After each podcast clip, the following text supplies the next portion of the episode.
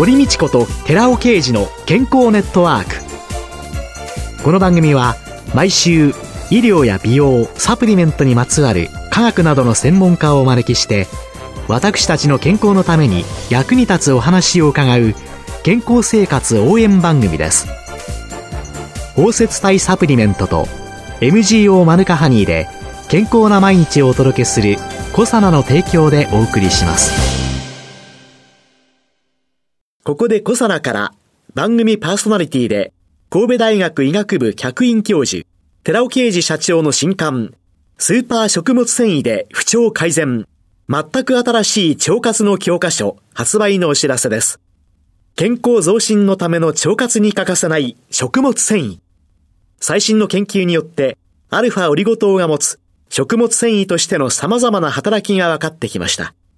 知っておきたい体のメカニズムを分かりやすく解説しながら、アルファオリゴ糖を用いた腸活にまつわる最新のトピックスや食事術を満載しました。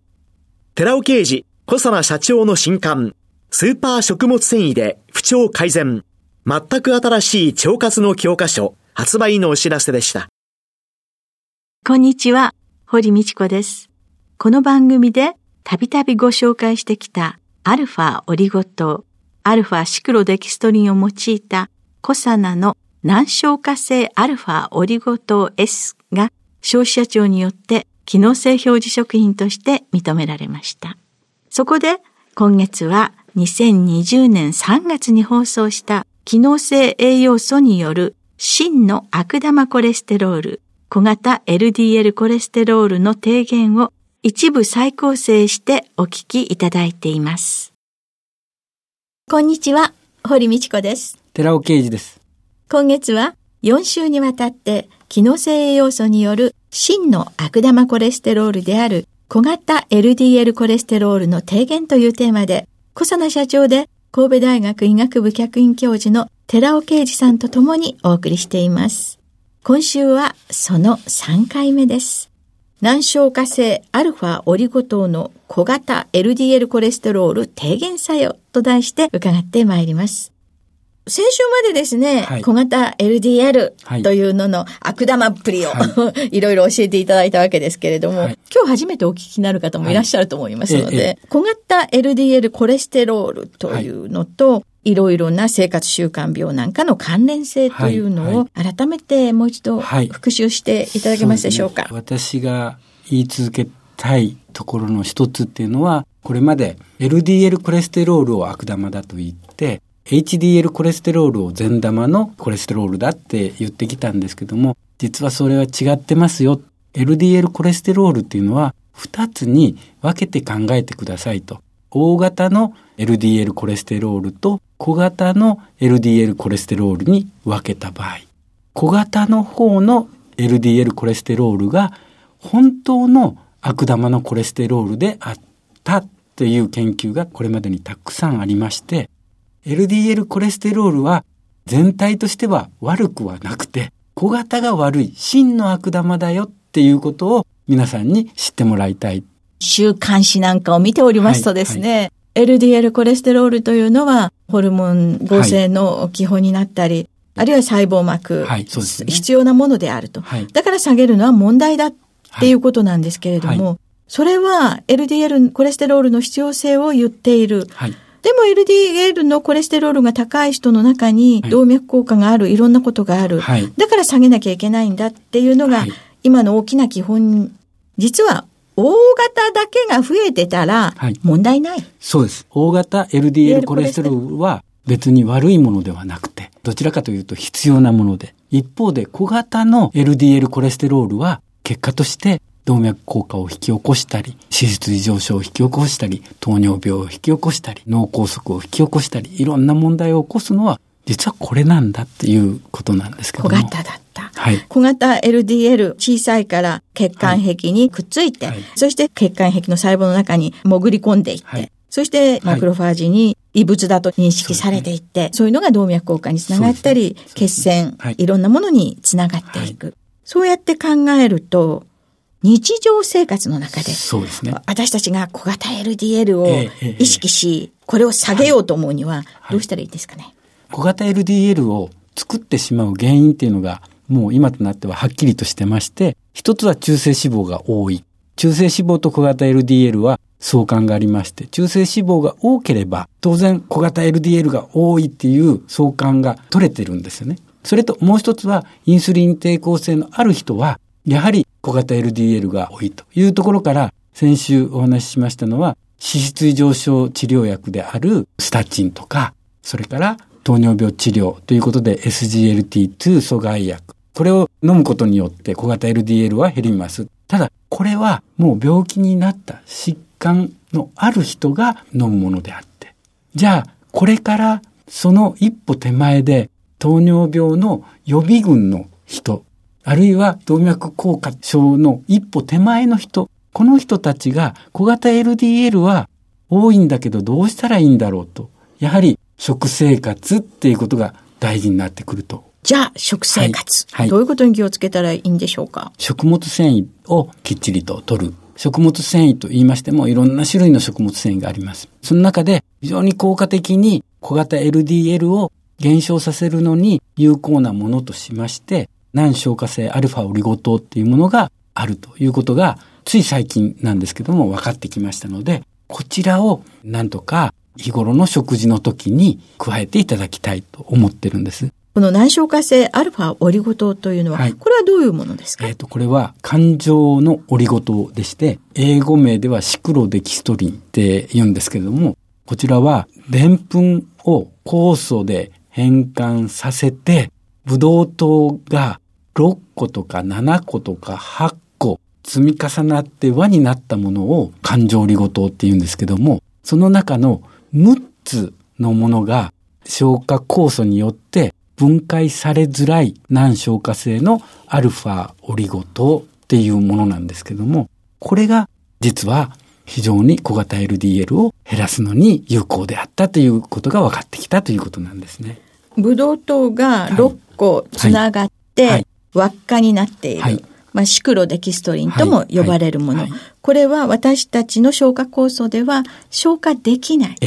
それ結果、難消化性、そうです。ブドウ糖が6個、それから7個、それから8個。うん、これをアルファ型、ベータ型、ガンマ型って呼んでるんですけども、その中で6個と7個のアルファとベータは難消化性なんです。アルファとベータ、ブドウ糖が6個輪っかになったものと、はい、7個輪っかになったもの、はい、これは消化できない。消化できない。難消化性。はい。で、ガンマオリゴ糖。はい、これはアミラーゼによって、つまり消化酵素によって分解していく。ブドウ糖に変わって、体の中に入っていくっていうことが分かっているんです、ね。はい。今回は6個のアルファオリゴ糖が難消化性なので、これは食物繊維として有効ですよっていうことが分かってきたわけです。ということで、はい、難消化性アルファオリゴ糖、これが小型 LDL 低減作用がある。はい。小型 LDL 低減作用っていうのは、実はつい最近分かったことなんですけども、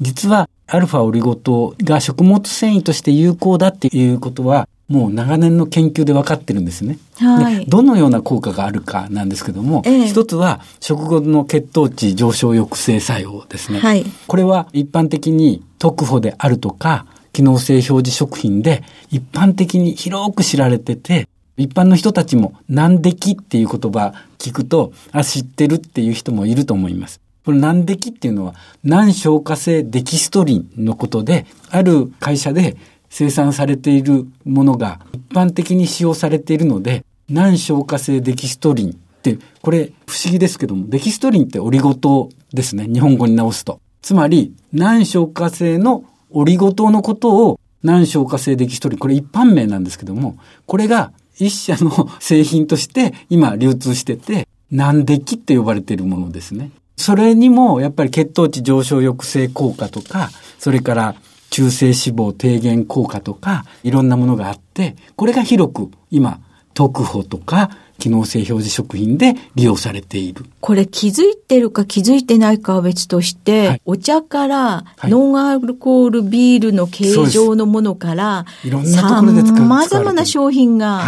出ておりますよね。はい。ですから、そういう意味で言うと、血糖値上昇抑制には、この難敵を使えばいい。その商品が出ているわけですよね。はい。でも、中性脂肪、コレステロール、そういったところにどこまで効くかとか、うん、そういったところから全て調べていくと、食物繊維の中で、実はアルファオリゴ糖ってすごいんですよ。血糖値上昇抑制だけで調べていくと、難敵とアルファオリゴ糖を比較したとき、どちらも1日に 5g 取りましょうと。これは一緒なんです。はい。ところが、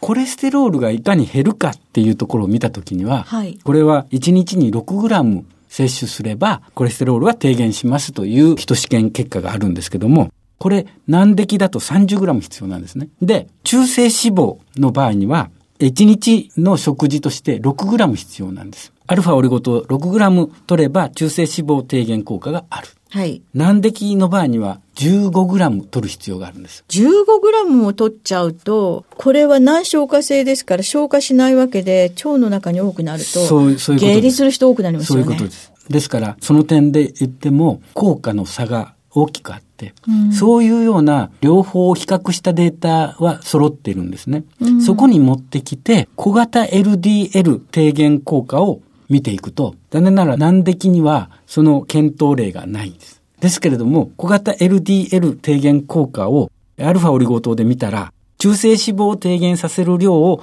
取れば、つまり 6g 取れば、小型 LDL も低減するっていう研究報告が出てきたわけです。減るっていうことは研究報告で分かってきました。はい。じゃあ、なぜ減るんですか？それが、実は中性脂肪低減効果、先ほど言いました、6g で中性脂肪は低減するっ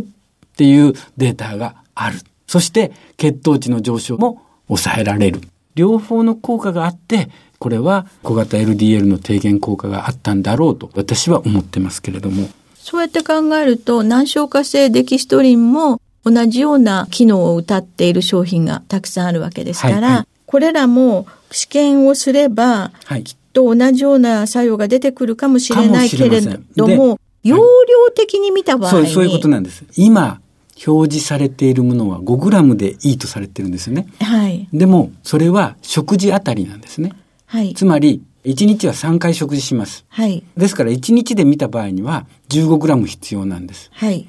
これが、きっちりと機能性表示食品として歌われてないところです。ああ。それ、ですから、1回の食事あたりの血中の中性脂肪の上昇抑制効果で見た場合に、アルファオリゴ糖だと 2g でいいわけです。一方で、難敵だと 5g 必要なんです。ですから、15g 取るということであれば、私は小型 LDL はどちらも取れると思います。でも、実際のところ 15g を1日に摂取するっていうのはちょっと取りすぎだと思うので、私はやはり1日あたり 6g のところがいいんではないかと思いますけれども。難消化性デキストリンも、はい、難消化性アルファオリゴ糖も同じような機能は持っている。はい、しかし、その使い方や量、はい、やっぱり量の問題ですね。そうですね。で、もう少し詳しく見ていこうと思うんですけども、はい、血糖値上昇抑制効果で見た場合に、はい、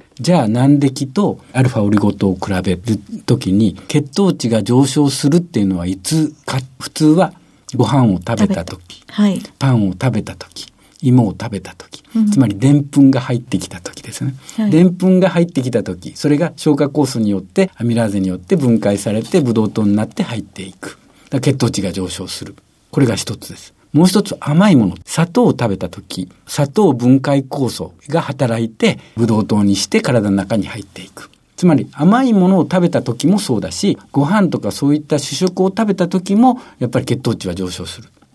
で、一般の食物繊維はすべてでんぷんに対して有効に働いている。でも、アルファボリゴ糖の場合には、砂糖分解酵素に対しても働きかけるので、結局甘いものを食べた時にも血糖値の上昇は抑えられる。これが血糖値の上昇抑制で、他の食物繊維と大きな差があるところです。で、もう一つは中性脂肪なんですけども、1g で 9g の中性脂肪を排泄することができる。これ驚異的な効果でして、これがあるから、実はアルファオリゴ糖は中性脂肪の上昇抑制をわずか 2g でやってくれると。他の難敵、他の食物繊維だと 5g 以上必要だっていうところにつながるわけです。そうすると 2g 使えば、18g のそうです脂肪をそういうことです。うんちさん。のまま、さようならと吸収されることなく出ていく。そういうところが、このアルファオリゴ糖の凄さです。で、アルファオリゴ糖のすごいところって、もう一つはコレステロールなんですよ。アルファオリゴ糖によって過剰なコレステロールは減らすことができるっていうところが分かった。つまり、血糖値の上昇抑制、そして中性脂肪の低減作用、そしてコレステロールの低減作用、この3つに働くことから、ここまでしないと小型 LDL を低減することっていうのは非常に難しい。食事の中では。っていうことをやってのけているんですよ。コレステロール、まあこれは油ですから、私たちの体の中に入っていくには、水に溶けたような状態、乳化された状態になってないと入っていかない。はいはいそれでその胆汁とかレシチンが働いて、はいまあコレステロールがはい体の中に入っていきやすいようにする。はいで、そういう中に溶け込む率を10%まで下げちゃそうう。です、そうです。そうするともうほとんど吸収されることななくく、排泄することによって。されてしまうだから、こういったところが効くので、小型 LDL は減らすことができるっていうことが分かっている。トイレから出てってくれる。そうそう、そういうことなんですね。くれるとはい。好きなものは食べたいですね。そうですねっていう、はい変えられない生活習慣。そうですね。私思うんですけど、砂糖も食べたいんですよ。一番いろんな甘味料ありますけども、砂糖ってやっぱり人にとって美味しいんですよね。えーで、そして肉類、特に霜降りって皆さん美味しいって食べてるじゃないですか。ええあれ、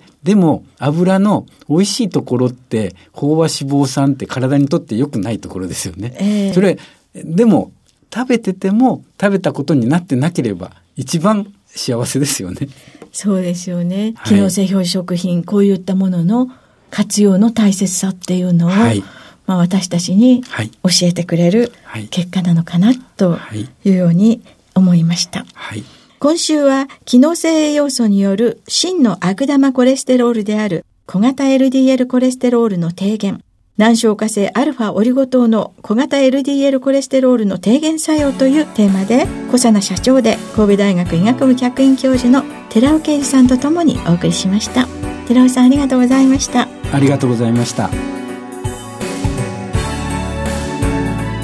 今週は2020年3月に放送した機能性栄養素による真の悪玉コレステロール小型 LDL コレステロールの低減を一部再構成してお聞きいただきました。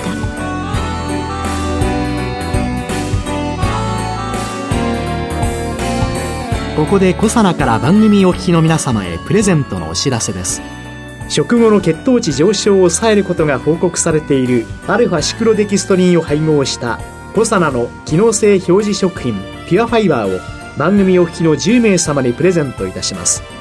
1日1回 6g を目安に食事や飲み物に混ぜてお召し上がりください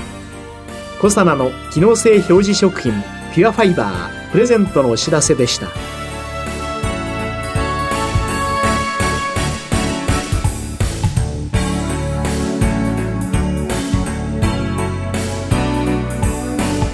堀道子と寺尾啓二の健康ネットワーク